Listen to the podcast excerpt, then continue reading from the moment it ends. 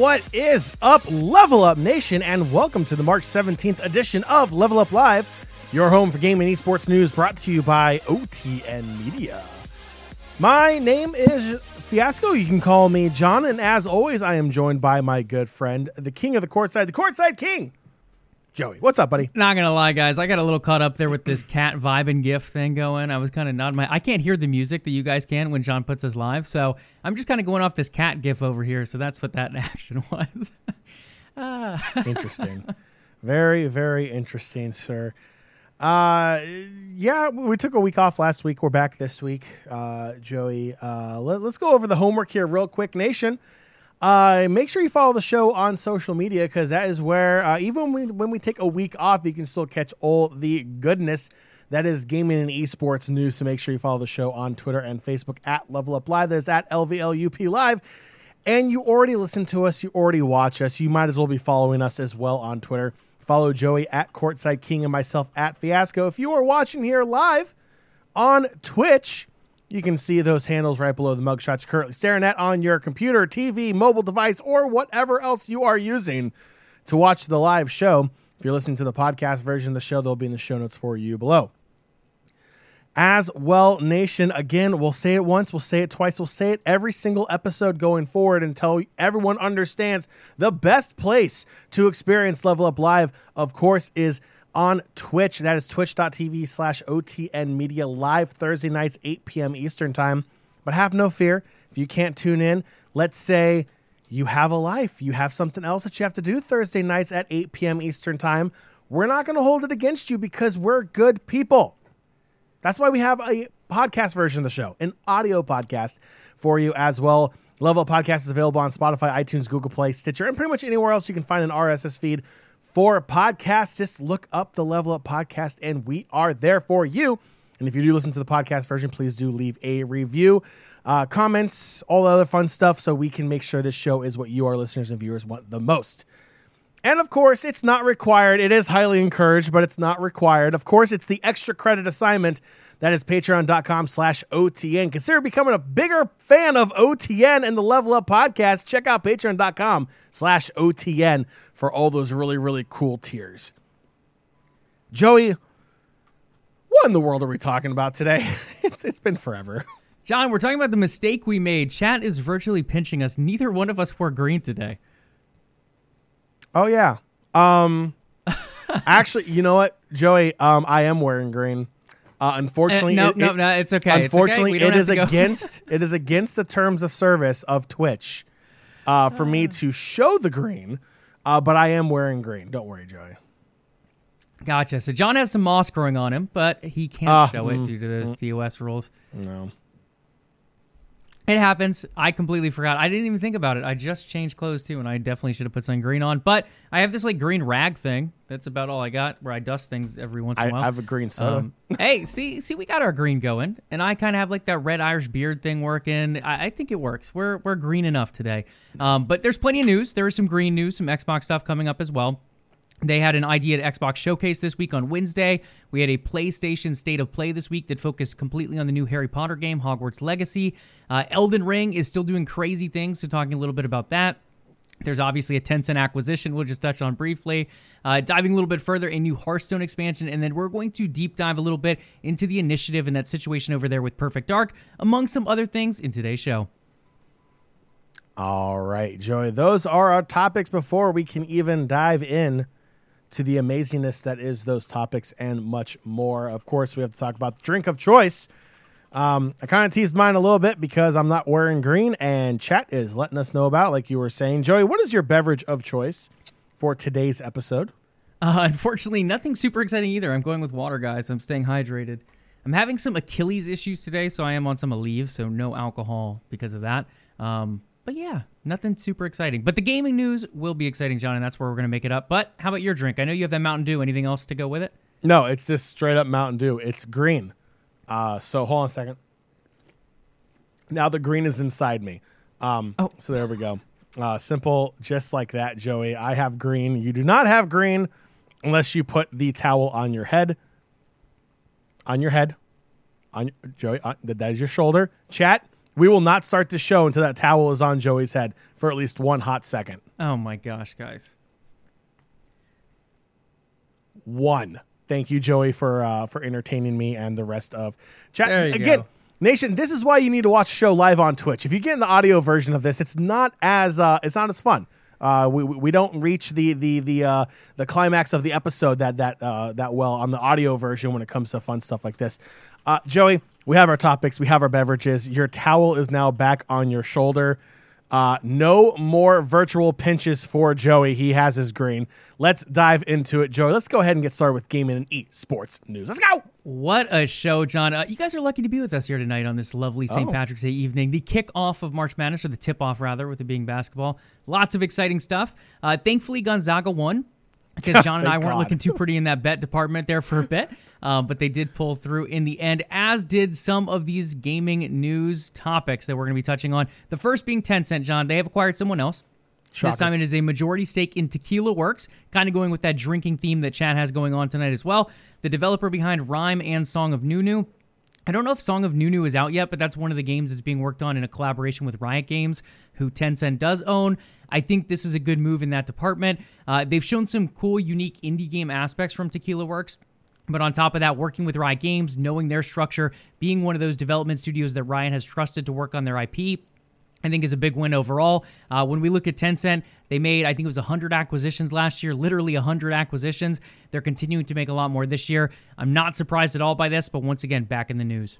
Now, only if they invested it in a tequila distillery, uh, then they would really get me excited because tequila is delicious and nutrition and nutritious. Do not fact check me; the FDA is wrong.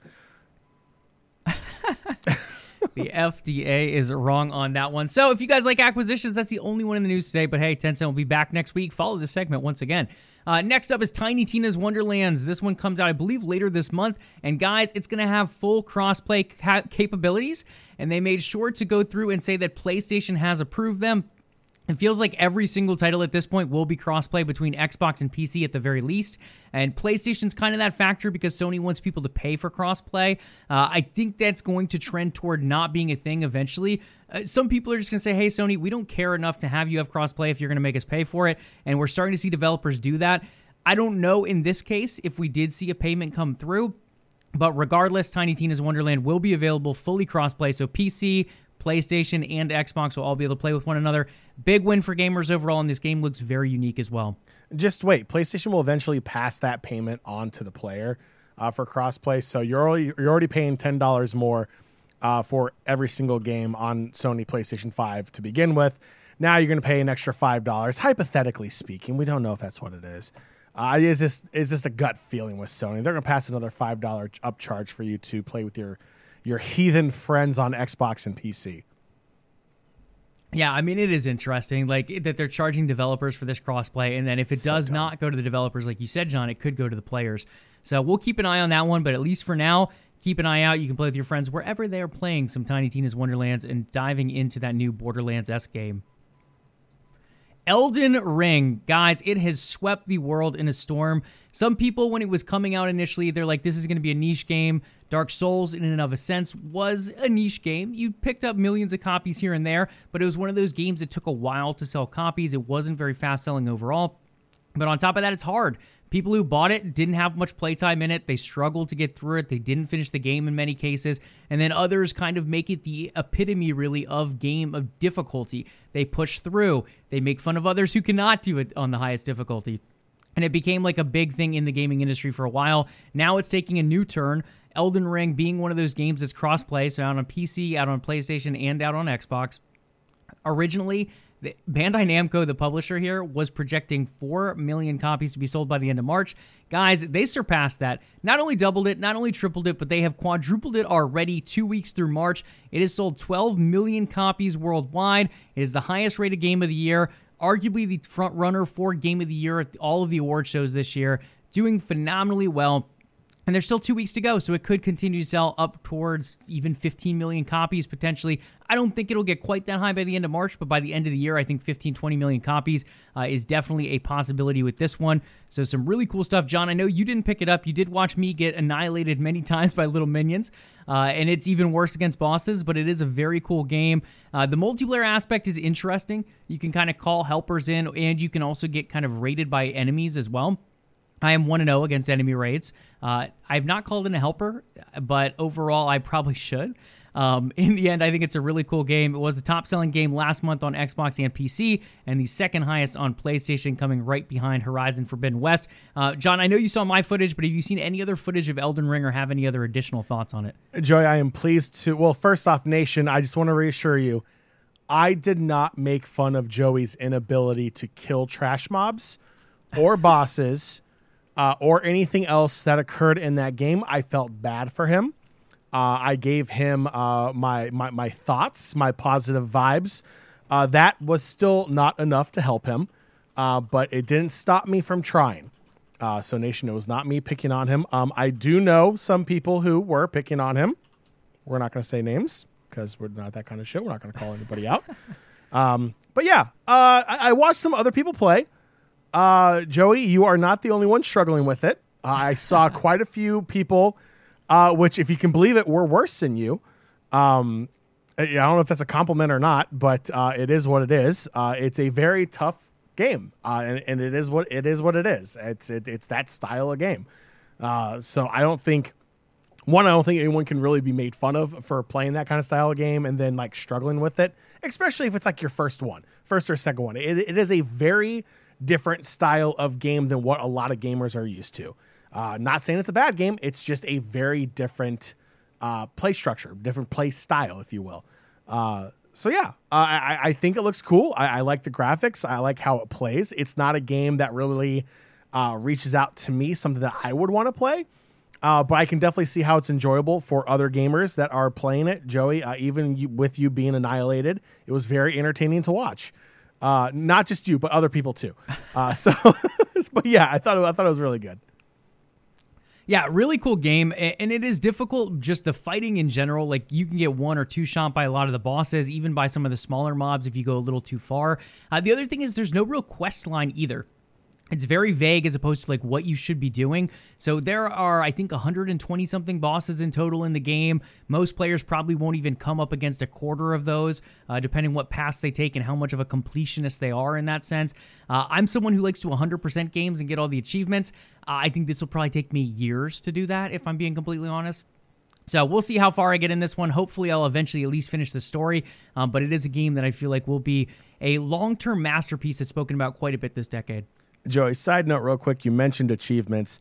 Uh, I am pleased to announce that 45 minutes before we went live here on Level Up Live, I killed the last rare in Zereth Mortis for World of Warcraft for uh, the 9.2 uh, patch.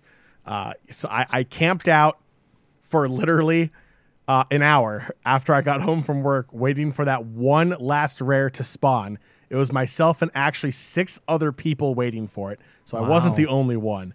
Uh, I wasn't alone. It was great. Uh, and we finally got the kill, and then uh, we went live. So it was fun. Lot, lots of good stuff there. Chat's telling me not to play something. I don't know if it's Elden Ring or Tiny Tina's. I don't know what's going on over here. Uh, but we'll keep an eye out on that. Uh, yeah, John, congratulations. I know that is something you worked for. I feel like it's been, what, two weeks at this point? You've been pretty hard grinding the rares when you've been able to hop on WoW?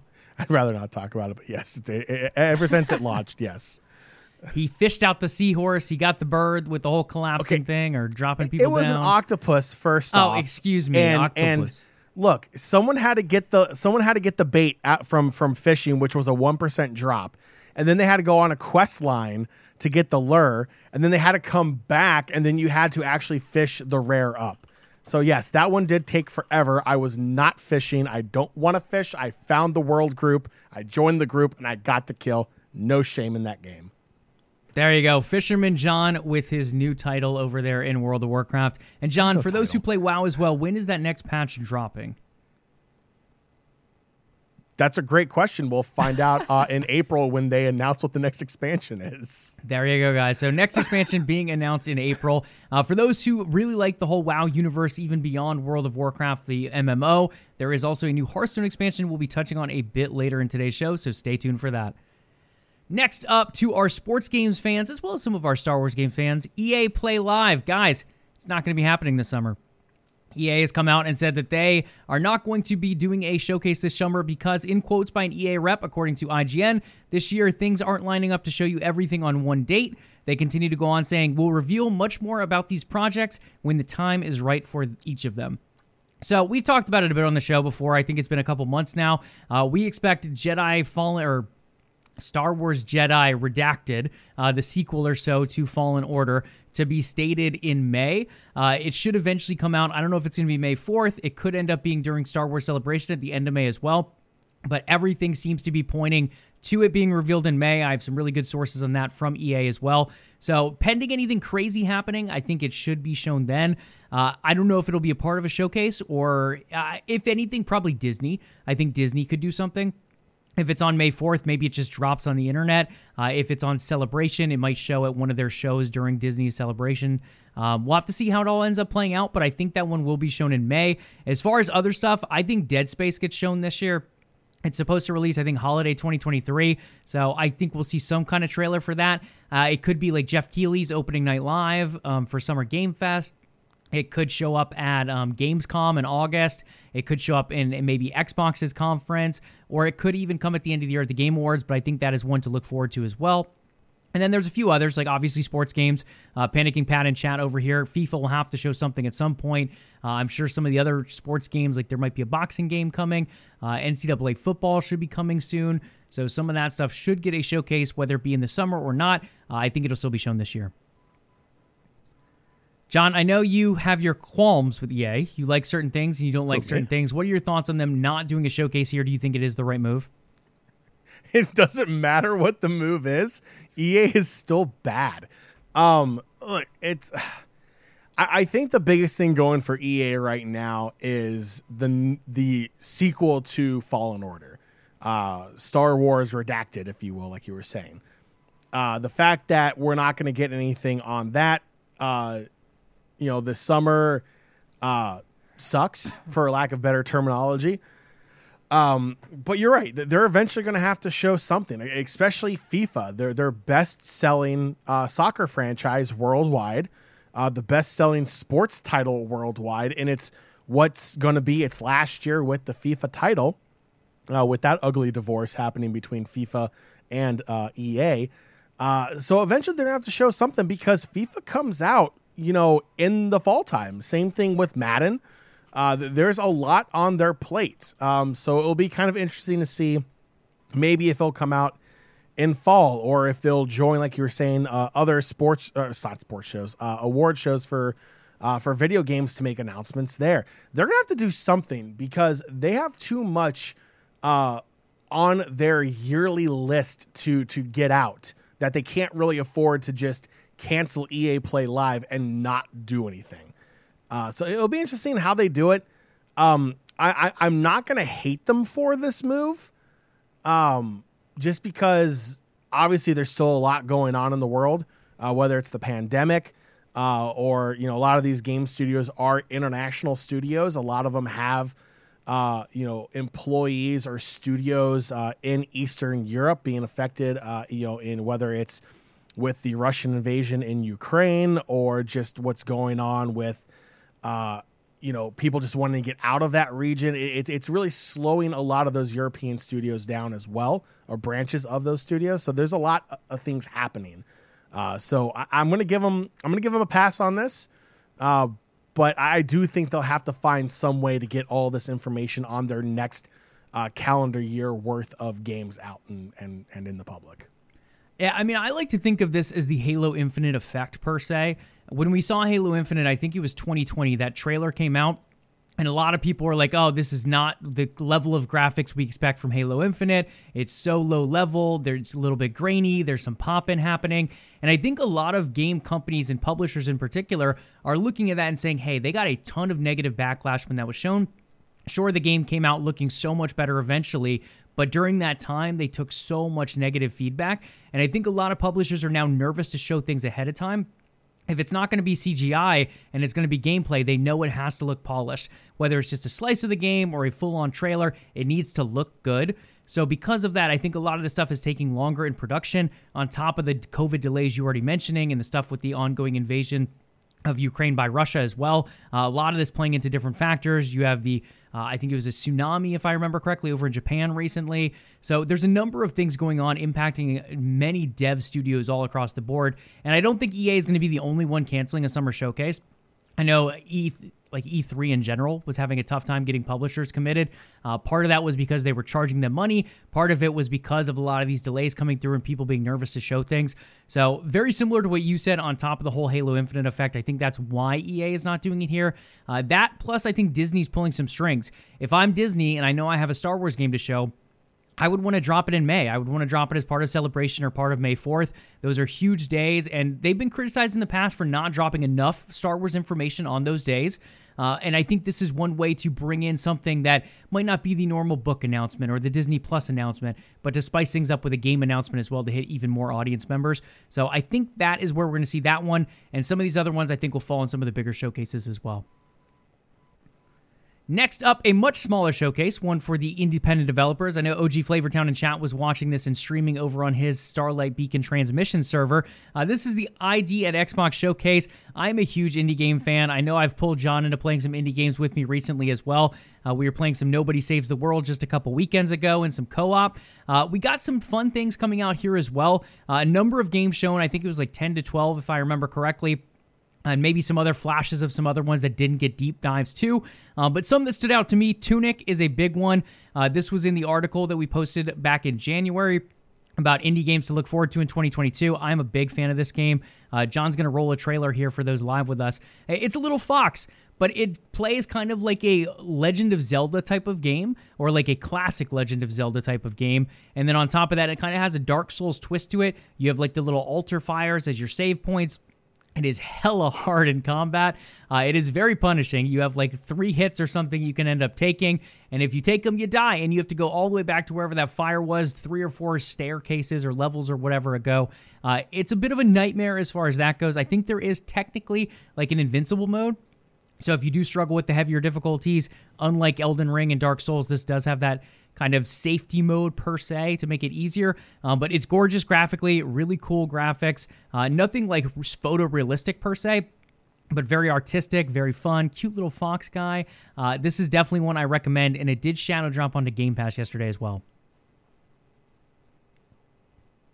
Any other thoughts on the cute little fox game, John? Uh, invincible mode. Um, I feel like if you play with invincible mode on, you deserve all the harassment you would get. Simple as that. It's a cheat mode. It's cheat okay, code. chat is downloading OG Flavortown over here, already having it downloaded. Absolutely love it. I also played this one on cloud, and I think uh, OG Flavortown, you were the one who mentioned it as well. It does have touch controls available, so for those looking to play on their mobile devices, that is also an option. Next up in the queue from the ID at Xbox Showcase, Trek to Yomi. Uh, this was the second game that did show up on my list at the beginning of the year as well. I love the look of this game, John. I know you and I both uh, have some interest in like Asian cultures and Japanese culture as well, and I think this one does a really good job of bringing some of that in. Uh, it does remind me a little bit of the Star Wars anthology that we saw. I can't remember the name of it. It was the Ronin one um, that Disney Plus released as well similar to that black and white style, that kind of combat. Obviously, not lightsabers involved in this one, um, but it is a really cool side scrolling game, and I think it's going to be a very fun one to keep an eye out for when it eventually launches. Yeah, I, I think it looks fantastic. It's a game that I'm definitely excited for. Uh, it's it's unique. It's different. Like it, it plays like it's a uh, you know early 1930s black and white movie almost in in a sense with with how uh, it kind of has like, like, that grainy overlook uh, over your levels as you're playing through it. It just it just has a really cool, unique feel that I haven't really seen in in any other game uh, to date. Uh, so I'm Trek to, to to Yomi. I think I, I think it's great. I, I can't wait for it. Absolutely. Definitely one to look forward to. This one coming out from Devolver. It should be on Xbox as well as Game Pass, PC, and PlayStation for that one. Over to Cursed Golf. John, this is another one that stood out to me. I am not a big golfer. I grew up, my dad is a good golfer, a very good golfer. Um, so I was always kind of in his shadow in that sense, and I never was able to fulfill my golfing legacy. Uh, but this looks like a fun game to kind of re bring that back up and have a good time with. It's interesting. It takes the roguelike genre, similar to games like we saw with Game of the Year winner Hades, uh, kind of where you continue to play through things and you level up and get stronger as you go. You learn different mechanics, you get better skills, you get better weapons, and all that good stuff. In this case, maybe clubs. Um, but you're playing through 18 holes of golf in Purgatory. I think it's fascinating. Uh, I love the concept. It's something different, something unique, something of taking that dungeon crawling s style and kind of putting it into a sports genre. And on top of that, adding all these different unique elements in there. I think it's really cool. I think this game is going to be one to look forward to. It's not going to be picked up by mass audiences, but in terms of unique indie games, this is definitely one now on my list. Um. Yeah, I don't know about this one. Uh, so Joey, I'm I'm much like you. Um, uh, my my golf game uh, is very different from the rest of the world's. I I can I can drive off a tee, I can putt. Everything in between, I can't do. Uh, the only golf game I've recently played is Golden Tee. Which, fun fact, Joey, uh, I can tee off and I can putt in that game, and everything in between, I'm terrible at. Who would have So, thought? So fun fact, I can't drive very well, but I'm very good with irons. So maybe if we do some like captain's ball at some point, we, Right? we might have something going for us. Yeah. Um. So I'm I'm looking at this game, and this game screams of everything in between driving and putting, and and it just uh, uh it's definitely cursed. Um, I'll give you that. And uh, to be completely honest, golf and purgatory. I mean, it sounds like it's a match made in purgatory. Uh, cause, cause golf is purgatory. I can't stand watching it. Uh, I really don't enjoy playing it at all. So, so yeah, I, I think it's, I think it's perfect.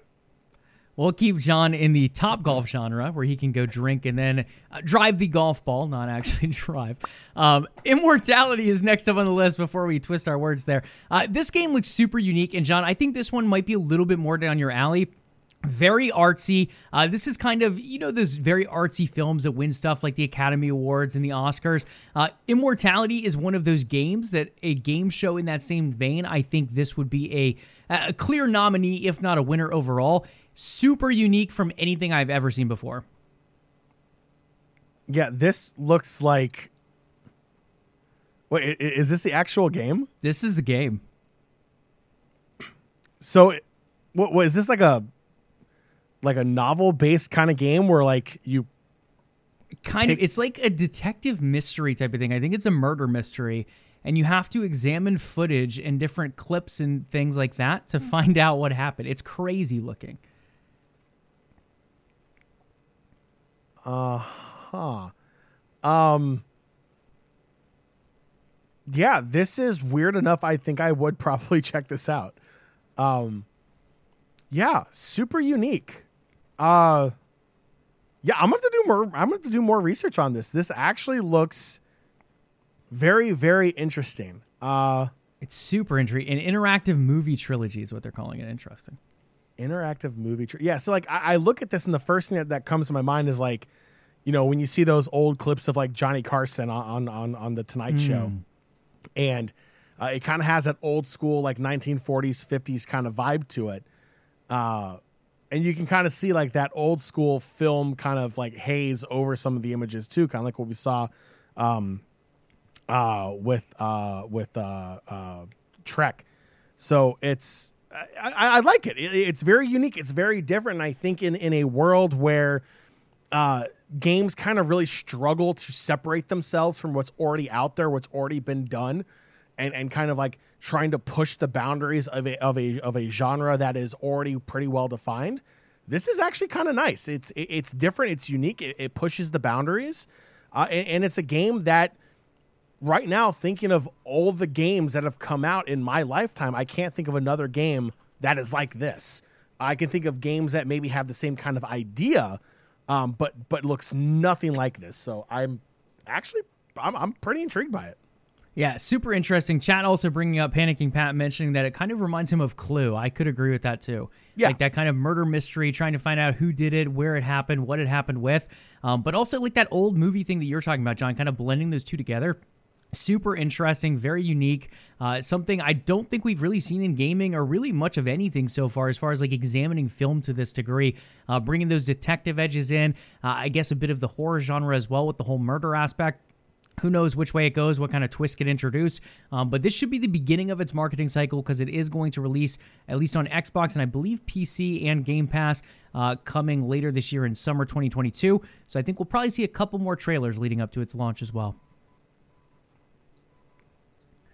Last but not least, again, there were a number of games shown in this showcase, guys. Highly recommend checking it out. You can find the individual trailers broken down on YouTube, but some of the games coming to Game Pass that were announced Crusader Kings 3, Escape Academy. I didn't put this one in here, guys. Uh, you are locked in an escape room. You can play it co op, you can play it single player. You're literally in an escape room. There's a clock counting down and all different escape rooms to experience.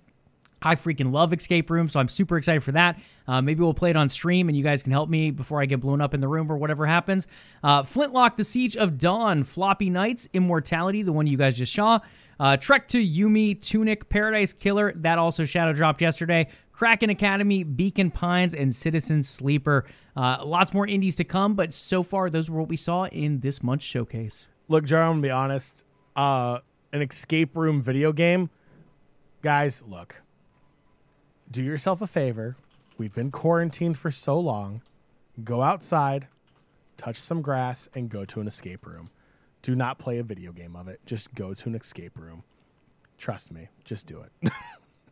But there are certain things you can have happen in like a game based escape room that you couldn't have happen in like real life. Name one. I mean, just think of like flying, for example. Are you going to throw me out of an airplane? Yes. Like, I mean, I don't know. I feel like there's different things. Like, they could time it like when you're on an airplane or you're on a train. And I don't know if you can really do things like that very easily in real life. Sure, if there's money involved, you can do whatever you want. Um, but overall, I feel like, I don't know. Don't don't do this to me. John, you're going to play the escape room game with me.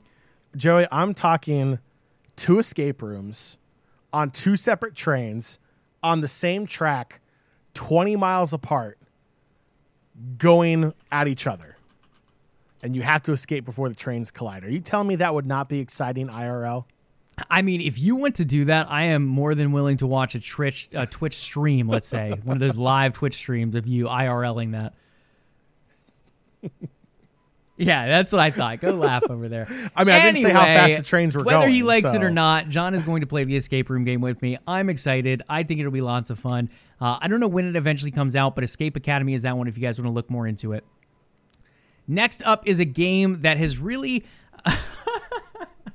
I'm not going to go with that pun. Um, Do it. Do it. nope. Uh-uh. You've already teased Uh, it. You have to. Nope. This I will one stop the is show right now. interesting. uh, this is going to be a really cool game. This is one that's been on John and I's radar for quite a while. Um, our wands are at the ready per se for this one. See. I altered What's the bit. pun? What's the pun? Um, What's the pun, Joey? Hogwarts Legacy, guys. This was shown I'm in. PlayStation State of Play this week. Super excited for this. The game, uh, it's had a bit of shaky development from what we heard here and there. It's had some changes in development from what the original plan was to what is eventually going to come out, and some things have shifted and teeter totter back and forth a little bit here as well. We got, I think it was 14 minutes or 16 minutes of gameplay shown today. Uh, really good stuff. Graphically, I would say it looks good, not great. I think there's still room for polish, um, but it is not coming out until holiday 2022 now, so a slight internal delay on that front as well. It was originally supposed to be like September 2022. So a little bit of a delay, a couple months probably to add in a little extra polish there.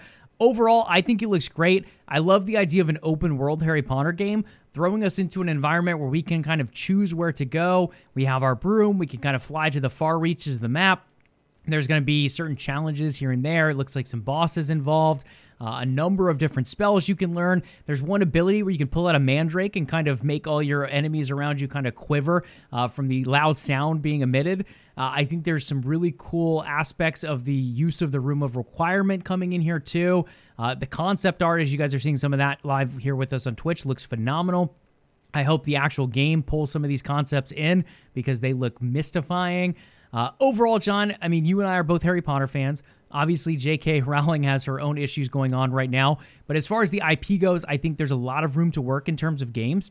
And I'm glad they're going with something that's not Harry Potter, uh, like Hermione, Ron. I'm glad they're expanding beyond that. Uh, this one taking place in the 18th century or 1800s, I think, something around there.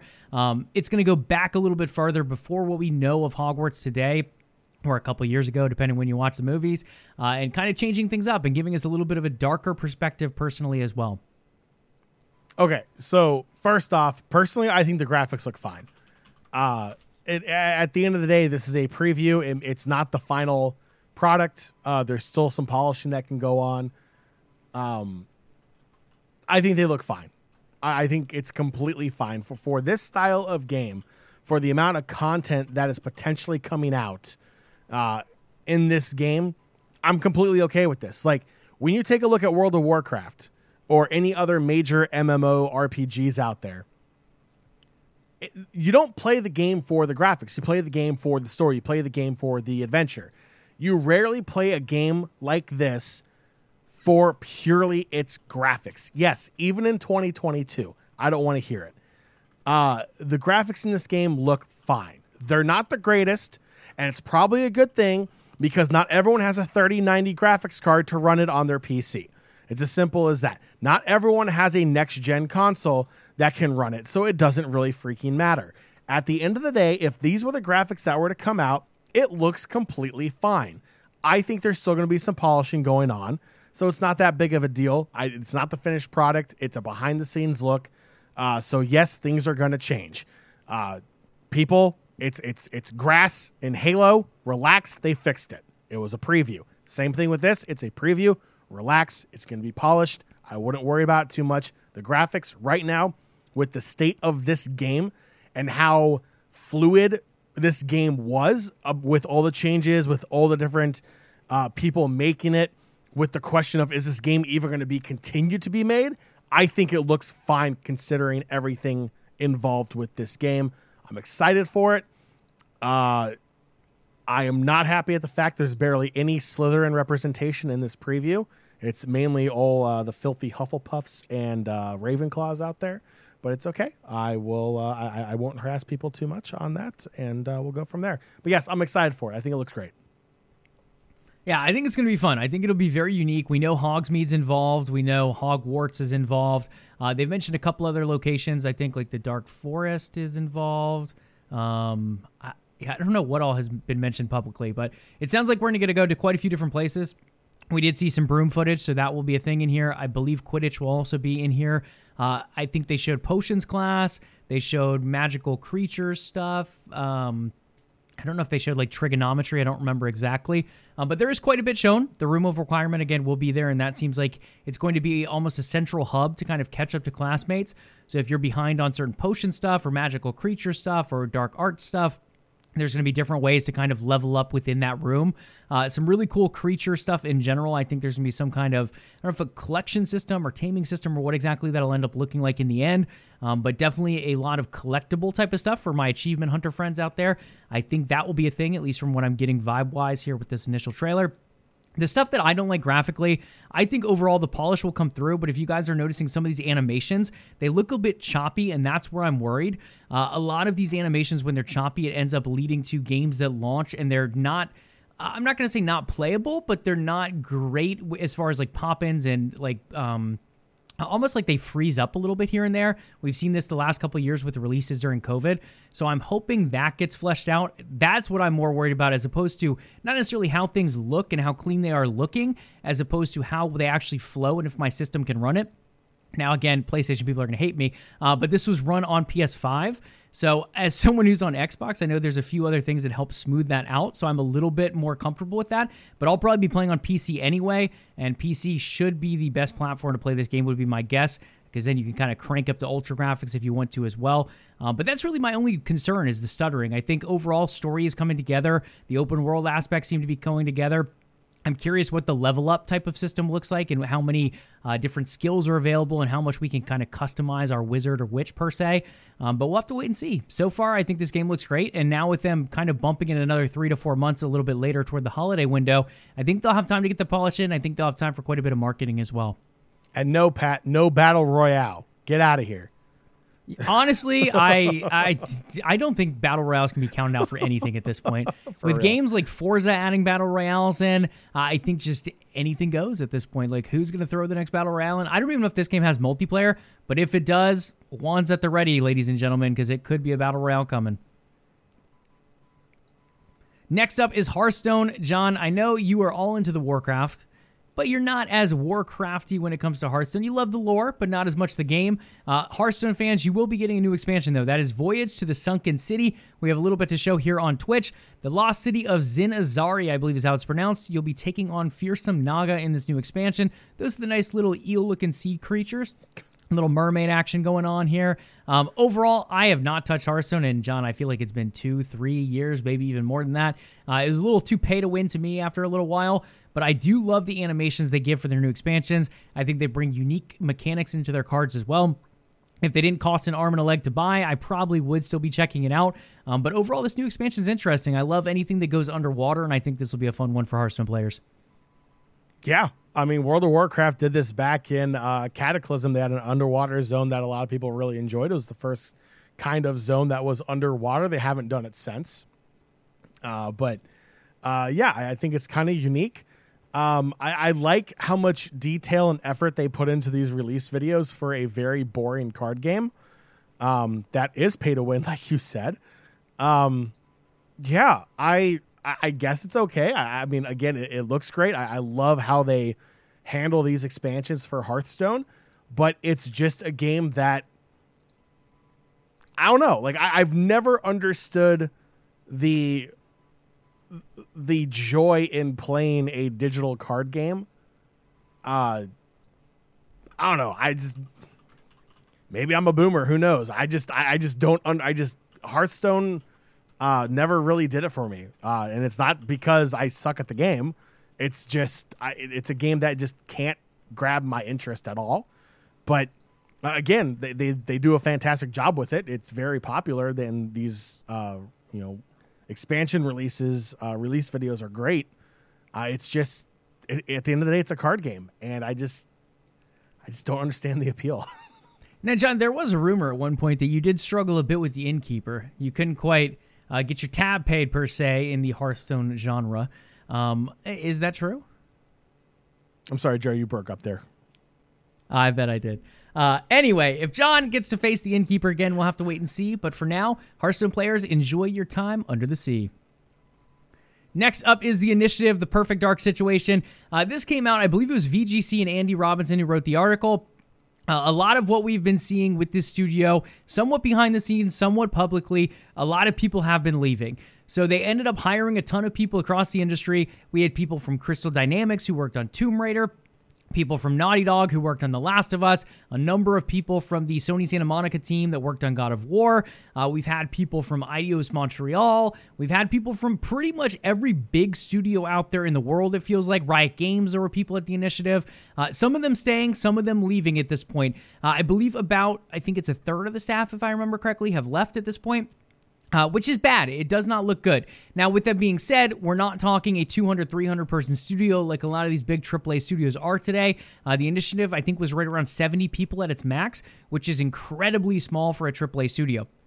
So, why is this happening? What's going on? Uh, is there issues behind the scenes? Uh, we don't have many contacts in that area with the initiative, but we do have Windows Central's Checkpoint. Uh, it came out this week with Jez Corden and Miles Dompier. They do a phenomenal job breaking it down. So we're actually going to play a clip of Jez, uh, her, from what he's heard from his sources. In my opinion, Jez is one of the best people for Xbox news out there, and I think he does a very good job breaking it down here. So we'll start with that. I was told from you know sources I can't you know mention that trusted sources I should add that basically there was a big disagreement over how to proceed with Perfect Dark.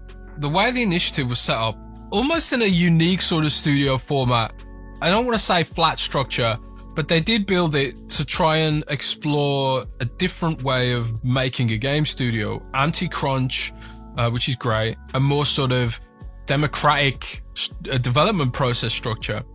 The problem with that is that there emerged two schools of thought about how to develop Perfect Dark. One of them was we hire the people in.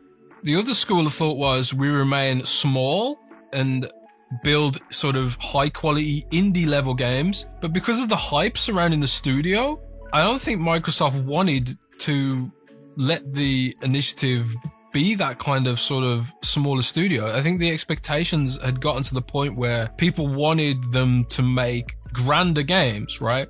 as that notorious uh, job listing they put out where they said they were going to be making quadruple A games. The you know? quadruple And, uh, A, yeah. Quadruple A games, Joey. Is, is is that what we're being promised in this in this whole thing? So that was what was on. I think it was a misclick on a post at one point. Um, but overall, I think Jez does a really good job breaking down the situation. His source is usually very, very strong when it comes to Xbox, and he won't report on things unless he's heard from sources in particular and in many cases seen proof on it. So I think he's probably of everyone being out there and of all these stories being spun, I think this is probably most accurate to what happens. It lines up a lot with what we heard from Andy Robinson in the initial piece from VGC as well. So it was two different minds of thought, two different traditional structures per se um, being brought into this. One's more similar to what we saw with Valve, uh, kind of taking a very long, long, long, long, long, long, long time to make games, um, but doing it with a very core kind of competency where it's a couple members of a team and then that splashes down a couple more tiers but for the most part, it is a very small team working on a project over a long amount of time. And I think that's what initially drove a lot of people in. But then you have people from studios like Naughty Dog who are used to working alongside 2,000 something other employees. Naughty Dog for like The Last of Us 2 had 14 studios involved. A lot of people just think Naughty Dog. It is not just Naughty Dog. There are so many support studios involved with AAA games in today's day and age. So with Perfect Dark, with them only being one single studio and potentially a little bit of work from certain affinity coming in down from Texas as well, this was going to be a much slower paced game, a much more not necessarily indie game, but it was going to be not on the level of a AAA game like a lot of people expected. Now, with that being said, we've seen changes. They made the deal with Crystal Dynamics. They came in in September 2021. So now Perfect Dark is kind of being revamped, and we're seeing a little bit of a change. So that is why you're seeing people exiting. It's not quite what they expected it to be, or things have changed, and now it's not what they wanted it to be. So those two schools of thought are kind of breaking up. A lot of those employees, now that they've transitioned people over, are kind of leaving and moving on while the initiative is keeping kind of this new core uh, that believes in this new perspective, which is really the old perspective of video games, where you kind of have your core team and then you have other people under them working on it. Uh, in this case, Crystal Dynamics.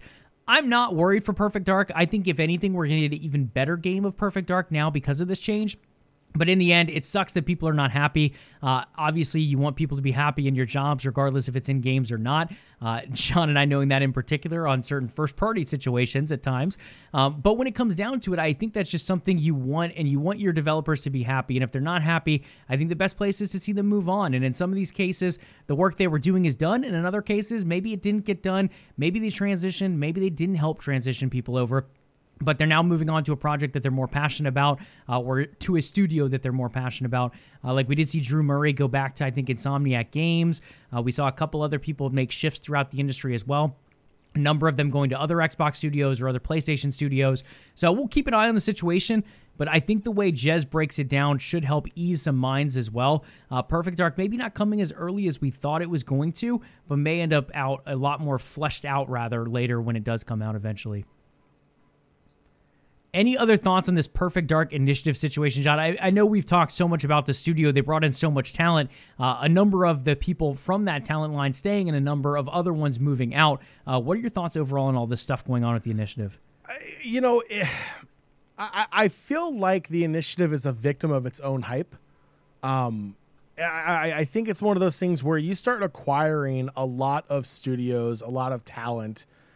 Um, even if you don't build the hype yourself, the hype's going to be built. Uh, it, that's just what happens. And, and yes, I, I, feel like the gaming fan base, if you will, probably got overhyped with what exactly they were ex- expecting.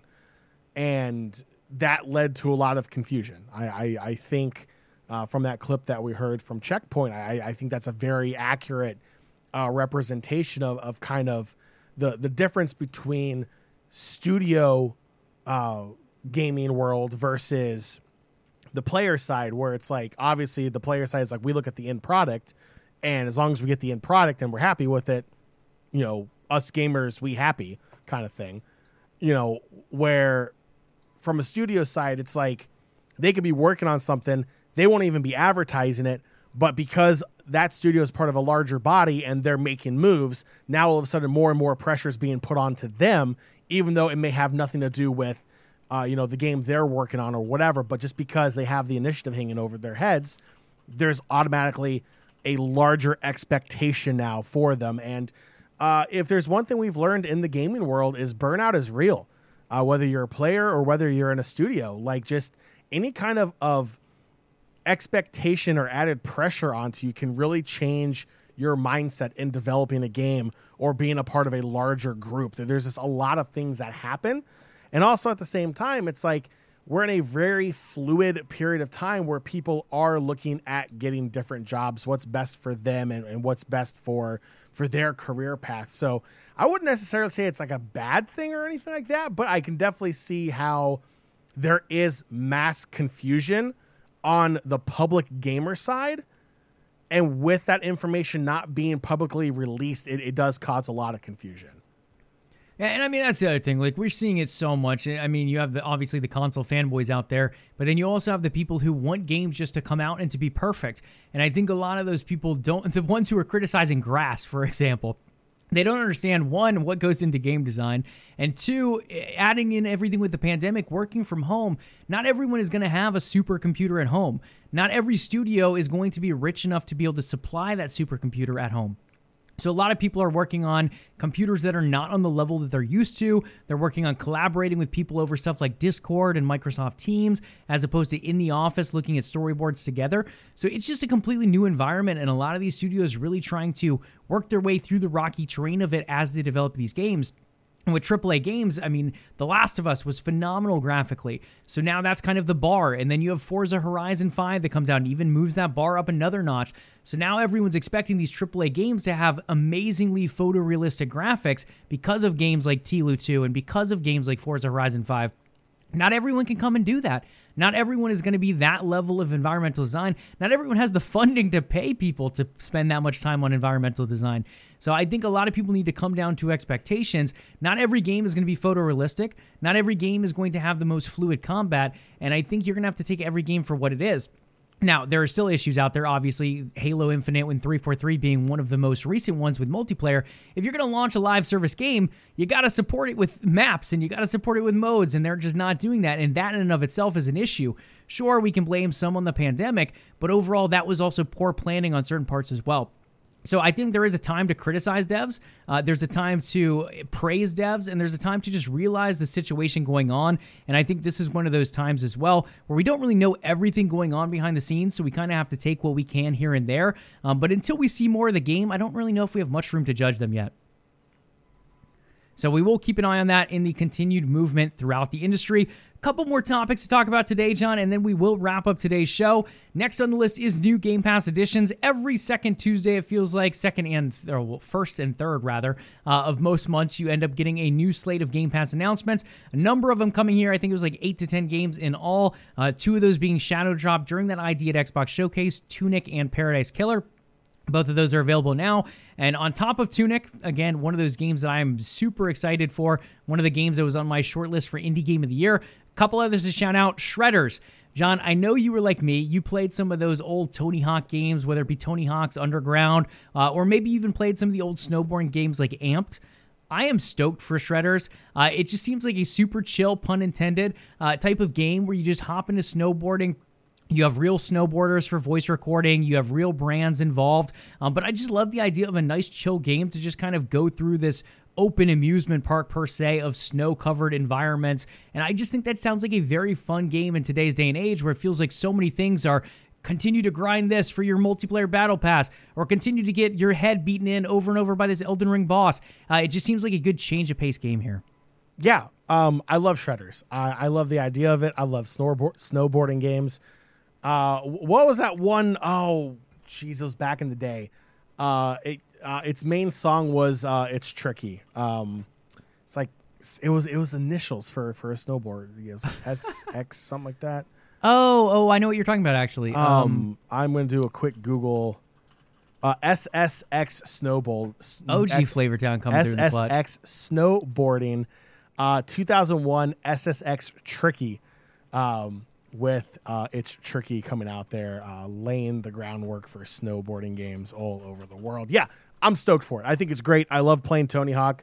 Uh, I've been playing the Tony Hawk uh, remastered of Tony Hawk One and Two. I think it's great. Uh, I love those kinds of extreme sport games because uh, it's different. It's unique. It's it's we don't get a lot of them, And when we did get them back in the early 2000s, they were masterpieces because there was literally nothing else doing it. And when you put someone's name like a Tony Hawk on it, you know it has to be good. Uh, and that's exactly what it was. I, I'm I'm hyped for Shredders. I'm definitely checking it out. Yeah, definitely worth the download on that one. And the last one to point out here again, a number of great games, indies and bigger, like Crusader Kings 3. Um, but the last one to mention that I really like the look of is Weird West.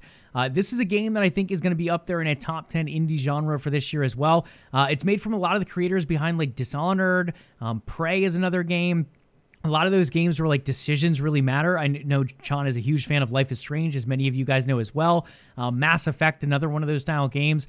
This is going to be similar, where your decisions are really going to matter to the way the game plays out.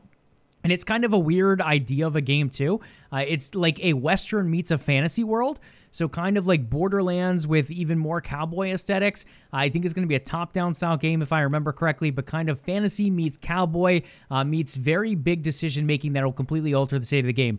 So, definitely one to keep an eye out there. Again, indie game coming out at the end of the month, Game Pass as well, Weird West. Next up on the list is game delays. Unfortunately, this has become a common topic along with those Tencent acquisitions. Forspoken, the big game that Sony money had it for two years from Square Enix, there is a delay coming in there. I think it's for the best. It looked a little bit rough graphically when we saw it a while ago. In the most recent state of play last week, it did look much, much better, and I think they're on pace to make that a very strong game. Uh, it's been delayed, though, from May 22nd, or May 2022, rather, this year, to October 2022. I think October 10th, if I remember correctly. So a little bit more time for that game to be fleshed out, three, four months coming in there. Uh, again, I think a lot of these delays are due to polishing and bug fixing. So I think it is going to be a nice on brand change coming through there as well. A few other ones did get delayed, and this is due to the ongoing Russian invasion in Ukraine. Uh, Nintendo came out and mentioned that Advance Wars 1 and 2 Reboot Camp, originally supposed to launch on April 8th. Uh, obviously, with all the conflict going on, there's a lot of references to military tactics and such, and a lot of those style of games are getting moved, this being one of the next ones in line. Uh, we don't have a new release date for Advance Wars. I think Nintendo is probably monitoring the situation overseas, and then from there, we'll probably make a decision on when they eventually launch this game. The other one, and it's unannounced, but John and I have talked about on the show again uh, a few times now. We're going to mention it again here. GoldenEye, there is that remaster.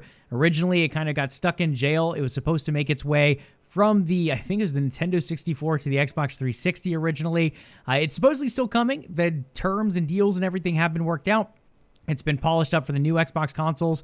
Uh, I don't know if it's the Xbox One level consoles or all the way to the Series level consoles, but that should be coming out, I believe, on Xbox consoles and PC at some point in the future. Uh, but it is heavily Russian based for those who played the story originally. So that is why apparently that one has been delayed behind the scenes as well. Um, John, I do see you typing that. We actually did mention this a while ago, um, but we can bring it up again with the esports fact um, when we do slide into esports. Um, it, eh, well, actually, let's just mention it now. So we're talking about the whole Russia situation. EA they initially pulled all of the Russian and Belarusian teams out of their games, uh, whether that be FIFA or other different things as well. And something we've seen from that is we've seen a lot of people outlawing athletes and teams from Russia and Belarus from participating in esport competitions as well. Uh, EA was starting to move this direction, but they did make an official statement on it now recently. Uh, they will be banning those Russian and Belarusian athletes uh, in eligible countries in esports programs for the foreseeable future. So instead of it just being like a one to two tournament ban like they were originally looking at, uh, they are planning to ban them for the foreseeable future. Any other things you want to mention on that one, John? Yeah, no, I just wanted to, to touch on it since we finally got an official ruling on that uh, for, for that ban being uh, uh, indefinite now until uh, Russia gets their head out of their butts and stops committing war crimes. We'll put it that way. Uh, yeah, so and I think this that. is going to be something we see more and more. I yeah. think CS has followed suit. CS is not allowing those teams anymore. I think they can technically still play, but they can't play under the flags of Russia or Belarus. Um, I think we saw it with Quake as well came through, and they're banning athletes from those countries. So it's something we're going to probably see more and more throughout esports, uh, especially those global esports. I don't know if Riot Games has done anything uh, with the like smaller European leagues over there yet or not. Um, but it does seem to be something that is kind of moving its way through the esports industry as well as the games industry now as well. Next up on the list, the first episode of the Halo TV series drops next Thursday on Paramount Plus. Uh, for those who had the pleasure of attending South by Southwest, I know a number of people were able to get in and see the first, if not the second episode as well, uh, over there to kind of get their initial review in. It seems like people are reviewing the first episode right around a 7 out of 10 on a lot of review sites. I don't think they're fully allowed to release these thoughts on the second one as of yet. There are a couple quotes out there, but I don't think official reviews. Um, I'm curious about this show, John. I know you and I both kind of has our have our reservations in general about games being translated over to movies and TV shows. Uh, some of them have hit really well. Uh, Uncharted recently did extremely well money wise. Uh, it seems like it splits the audience as far as if they liked it or not based on the casting. Uh, Arcane from League of Legends and kind of expanding on that lore was phenomenal. It just won a ton of awards at another award show and will probably continue to win awards on awards on awards because it is phenomenally well done. Um, but it's one of those things where they're either hit and miss. The Warcraft movie did not do super well. Uh, a lot of these other translations, I know John likes to bring up the old Mario movie, uh, did not do super well. So Halo coming over, it's had its chance at I think it's done movies before and a couple other like anime crossovers, and they've done all right. Um, but this one being the most ambitious, the most expensive to come to date, I think it's going to do all right. But with them going off of the canon lore quite a bit here and there, I think it is going to split the audience quite a bit as well. Um, with that being said, I'm kind of leaning toward a six to seven, uh, what I'm assuming it's going to be. But again, kind of keeping some of those reservations for when I eventually get a chance to see it. Everyone loves Cortana, right? And, and how she looks in the, the series and everything from the yeah that that's a little you know. little extra for me. I don't like the idea of Master Chief taking his helmet off either. Uh, I'm sure he looks like Pablo Schreiber in the games too, but we never see it underneath the helmet. I think the voices is going to be something else that trips me up. I've listened to the same Master Chief voice for what 20 years now, and now I have to listen to someone else with that voice, and it's not really them, and it's like, mm, I just I don't know. I feel like there's a lot of reservations for the way they're going about it, but I get it. Like you're not going to want to sell the game just as is to a TV audience because you're not necessarily going to loop in that game audience because they know exactly what's coming. Sure, some people will still watch it because they're a big fan of the genre and the game and the IP, but other people are like, I already know what happens. I played through the games and they're better anyway. So in the end, I think them going off of canon could be a good move to kind of broaden the audience, but it's one of those moves that's going to get critiqued from both sides of the aisle. I feel like. I mean, you're going to sit and tell me that Master Chief is actually a Mandalorian. He's not supposed to take his helmet off. I mean, kind of in a sense. Like uh, I don't know when the Mandalorians initially came out as far as Star Wars goes, but yeah, it's right around that same kind of lore line. Tisk, tisk. Um, the other thing with this is a lot of people don't subscribe to Paramount Plus. A lot of people are buying into it for stuff like the Halo TV series. But if you haven't bought in already, guys, and you are Xbox Game Pass Ultimate members or subscribers rather, you can check it out with a free 30-day trial. So that'll get you the first what three, four episodes potentially as well. Or if you wait a little bit later in the season and then pop your trial, you might be able to get all of them if you play it smart. Um, but in the end, that will be available to those Xbox Game Pass members. Last but not least, in the news to wrap up today's show, unfortunately, a little bit of sadder news. This one going to an Xbox IP as well. The Coalition has announced that they will be ending the Gears esports scene. It is coming to an end. Uh, it's been around for a number of years at this point, all the way back from, I think, Gears of One or Gears or Gears of War 1 or Gears of War 2, uh, eventually moving its way to today with Gears of War 5. Uh, it will continue to run through the end of the summer. But once the end of the summer comes, that will be the end of the scene, at least for the foreseeable future.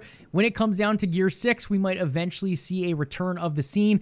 But for now, uh, it's one of those scenes, John, and we've talked about it before. It can never really go mainline because it's super gory, because it has kind of those very mature tones to it overall. So it's not going to get picked up like a League of Legends. Uh, even CSGO involving guns is not even close to as gory as something like a Gears of War. So with it being that, I can see that cutting down on revenue streams. With the game itself, it felt like the live service model died off on that game too. And a lot of that being the player count wanting certain things and developers wanting other things and it going back and forth. And there never really being a sweet spot hit between the two for the most part in the operations that were released. So at least moving forward, Gears Esports will be ceasing to exist at the end of the summer. And we'll see what happens in the future for that one. So you're telling me because they couldn't get that KinderCare daycare sponsorship uh, for Gears of War esports, they're, they're just going to close the whole thing down? It does look like it, John. In the end, unfortunately, not having those Disney deals did end up being the dagger.